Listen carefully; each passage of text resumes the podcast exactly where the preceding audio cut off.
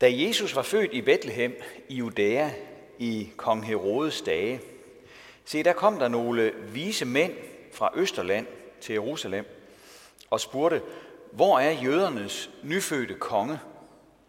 For vi har set hans stjerne gå op og er kommet for at tilbede ham.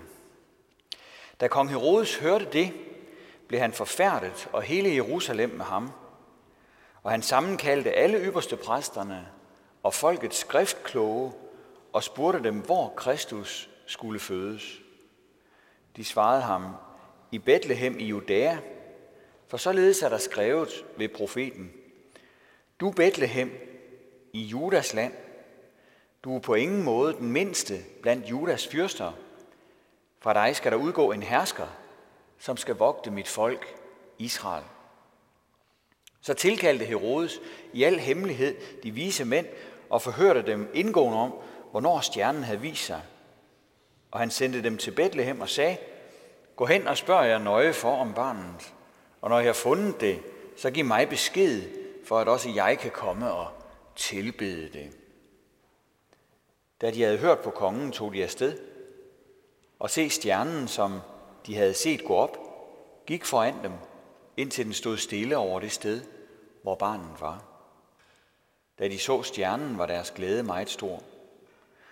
Og de gik ind i huset og så barnet hos dets mor, Maria. Og de faldt ned og tilbad det. Og de åbnede for deres gemmer og frembar gaver til det, guld, røgelse og myrra. Men i drømme fik de en åbenbaring om ikke at tage tilbage til Herodes, og de vendte hjem til deres land af en anden vej. Amen.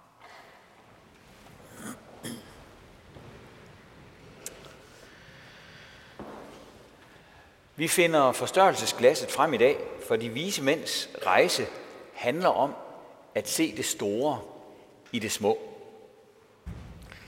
I dag stiller evangeliet modsætningerne op over for hinanden. Det store og imponerende på den ene side, og det ringe og upåagtede på den anden side. Herodes i sit palads over for det lille Jesusbarn, der ligger på en tot halm. Herodes position var unik. Han var konge i Israel, fordi selve Romerrigets mægtigste havde indsat ham der. Besættelsesmagten havde installeret ham, så han havde hele kejserdømmens magtapparat i ryggen. Man kaldte ham for Herodes den Store, for hans magt var virkelig stor på mange måder. Han havde stor magt. Han kunne gøre lige, hvad han ville, selv i sin egen familie. Det kostede livet for en hustru, tre sønner, en svigermor og en svoger. Han havde store midler, for han indkrævede skatter, som han selv beholdt en god del af. Han havde også et stort forbrug. Hans hof var meget luksuriøst med mange voldsomme fester. Han byggede store bygninger. Den største udgave af det jødiske tempel var han bygherre på. Tempelbjerget i Jerusalem havde ikke været stort nok til hans tegninger, men så udvidede han bare bjerget med nogle støttemure.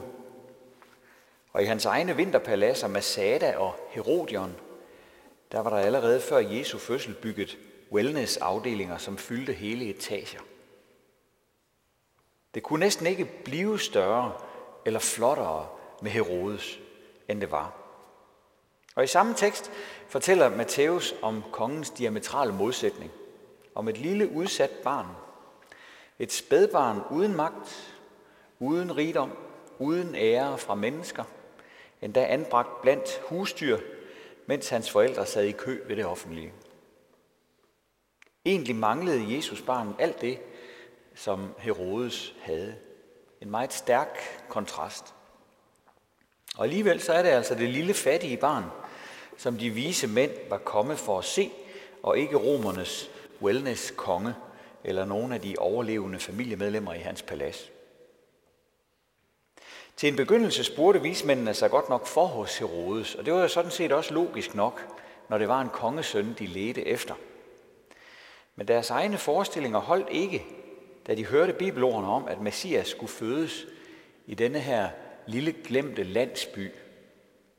Flækken ude i syvende kartoffelrække havde ganske vist fostret en konge engang, men det var efterhånden tusind år siden, og lød mere og mere som et eventyr. Bethlehem var ikke rigtig et sted, der betød noget længere, og sådan tænkte vel også de fleste. Men der stod altså i profetbøgerne, at Jesus skulle fødes der. Du Bethlehem, Efrata, du er lille blandt Judas slægter. Fra dig skal der udgå en, som skal være hersker i Israel. Hans udspring er i fortiden, i elgamle dage. Løftet fra Mikas bog var skrevet hele 700 år før Jesu fødsel, men det stod stadig at læse i den hellige bog, hvis man ellers lukkede den op. Kongens teologiske rådgiver fandt det frem og læste denne her 700 år gamle tekst for ham. Han havde selv glemt den, og det havde mange i hans folk vel også. Men nu var der endelig sket det, som Gud havde lovet sin profet Mika. Herskeren, der skulle overgå Herodes fuldstændig, var kommet til verden i nogle familiemedlemmers stald under den folketælling, der, var, der skulle finansiere kongens vanvittige udgifter. Jesus, der udad til lignede en biperson til bipersoner, var i virkeligheden universets nøgleperson. Og det afslørede bibelordene med alle løfterne om ham fra elgamle dage. Hele Matteus evangeliet handler om, hvem Jesus er. Hvad er hans sande identitet? Det er jo nemlig ikke indlysende, hvem han er. Vi mennesker vil gerne have noget, der minder om Herodes at se op til. Vi vil gerne imponeres af penge, af magt og ære og flotte facader. Men sådan ankommer frelseren ikke til verden. For ham er verdens ære, magt og guld ikke andet end støv og muld, som vi synger i en af vores dejlige gamle julesalmer. At Jesus alligevel er Messias, verdens frelser, det giver Matthæus os nogle store bekendtgørelser af i sin evangeliebog. Blandt andet i begyndelsen af den og i slutningen. Begge steder er det hedninger, der bliver citeret.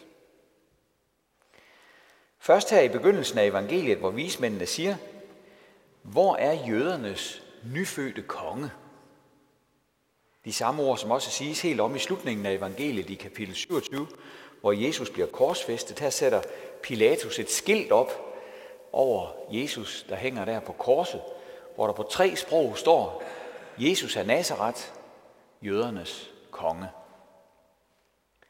Det er den titel, der også forkortes INRI, og som man tit ser på et gammelt krucifix, for det handler om, hvem Jesus virkelig er. Så både i begyndelsen af evangeliet og i slutningen af det, der sættes der en tyk streg under, at Jesus, han er jødernes konge. For os, der lyder det måske ikke af så meget. Det er sådan et, et navn ind i en kongerække, kunne vi tænke. Men denne her titel, jødernes konge, den handler ikke om nogen almindelig konge. For det er et udtryk fra det gamle testamente. Her er Israels konge en af Guds titler. Så uden at vide det, så bekendtgjorde Pilatus, at øh, Jesus han er den, der har al magt i himlen og på jorden. Det var faktisk det, der stod på det her skilt, som han hængte op over den korsfæstede. At Jesus var den, hvis rige der ikke skulle være nogen ende på. At Jesus var Gud selv, der var kommet til jorden som menneske. Det var også derfor, de, øh, de skriftkloge, som så indskriften på korset, protesterede så højlydt imod den. For den kunne misforstås, mente de. Skriv i stedet, at han sagde, at han var jødernes konge. Og det har da også været en gåde, hvorfor Pilatus ikke bare lavede den her tekst om. Det kunne han jo have gjort så let som ingenting. Men det gjorde han ikke. Han sagde, hvad jeg skrev, det skrev jeg. Og det var en replik, han havde fået af Gud selv, uden at ane det. For der skulle stå lige nøjagtigt det på skiltet. Det var en del af Guds plan, at det skulle bekendtgøres over hovedet på den korsfæstede. At han var jødernes konge, at han var Gud. Og det minder I øh, Matthæus os om. Gud gennemfører sin plan, uanset hvad mennesker finder stort eller småt. Hvis han vil, så bruger han en overset landsby. Hvis han vil, så gør han brug af nogle husdyrs ædetru. Sågar et hånende skilt over en dødsdømts hoved gør han brug af, når han bestemmer sig for det. Og sådan er Gud. Han vælger det øh, ringe, det uanselige ud, og så bruger han det frem for det øh, flotte og beundrede. Apostlen Paulus han skriver i 1. Korintherbrev, det som er en dårskab i verden, altså det der virker åndssvagt, udvalgte Gud for at gøre de vise til skamme. Og det som er svagt i verden, udvalgte Gud for at gøre det stærke til skamme. Og det som verden ser ned på, og som ringeagtes, det som ingenting er, udvalgte Gud for at gøre det, som er noget, til ingenting. Derfor er det, at verdens vise mænd kommer rejsende langvejs fra og knæler ned foran et lille fattigt barn på en tot halm. Måske har de heller ikke rigtig fattet, hvad der skete, men det skulle ske. Det skulle ske, for på den måde, der blev hoffolkene fra Østerland de første, der opfyldte et andet elgammelt løfte fra Esajas bog, hvor der står, at folkeslag skal komme til dit lys, og konger til din stråleglans. Bare nogle få hundrede år senere, efter den første jul, der blev det virkelighed i alle landene rundt om Middelhavet, efterhånden som de et for et blev kristne og knælede for Jesus. Men vismændene i stallen, de var de første repræsentanter for et hof, der bøjede knæ for Jesus. En milepæl i Guds frelseshistorie.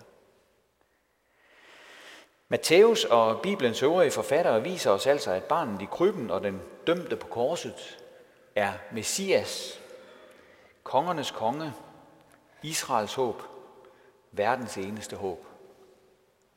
Det er ikke noget, som vi mennesker kan regne ud af os selv.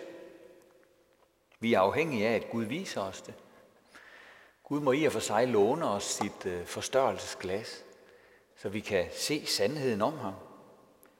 Så vi kan se, at det, som vi i almindelighed regner for småt og uanseligt, i virkeligheden er det allerstørste i hele universet. Og det gør han. Han låner os sit forstørrelsesglas. Som kristne, der får du og jeg livet igennem vendt vores begreber på hovedet. Har du tænkt på det? Vi lærer at bøje os for den korsfæstede, der ellers regnes for det mest usle og udraderede menneske. Vi lærer at høre Gud i en prædiken, som mange ellers tror er præstens egen lille forestilling. Vi hænger ved dåben, og vi priser Gud for dåben, mens andre spotter den som helt unødvendig. Vi får kræfter til hverdagen i nadveren, når vi modtager den.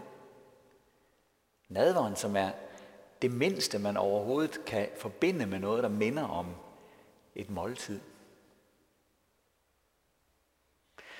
Vi læser Guds levende ord til os i en bog, som de fleste aldrig lukker op. Og vi lærer at se på de andre kristne som Guds børn. Også selvom de umiddelbart ikke virker så anderledes frem for alle mulige andre. Og derfor er hele vores liv som kristne en del af denne her store gåde, som Gud han har stillet verden. Lad os håbe og bede til, at den gåde må trigge mange flere mennesker her i vores by, her i vores land, i det nye år. Så de får lyst til at finde ud af, hvad det dog er, vi ser i julebarnet. Der er så mange mennesker, der ikke kender Guds søn. De kender ikke frelseren.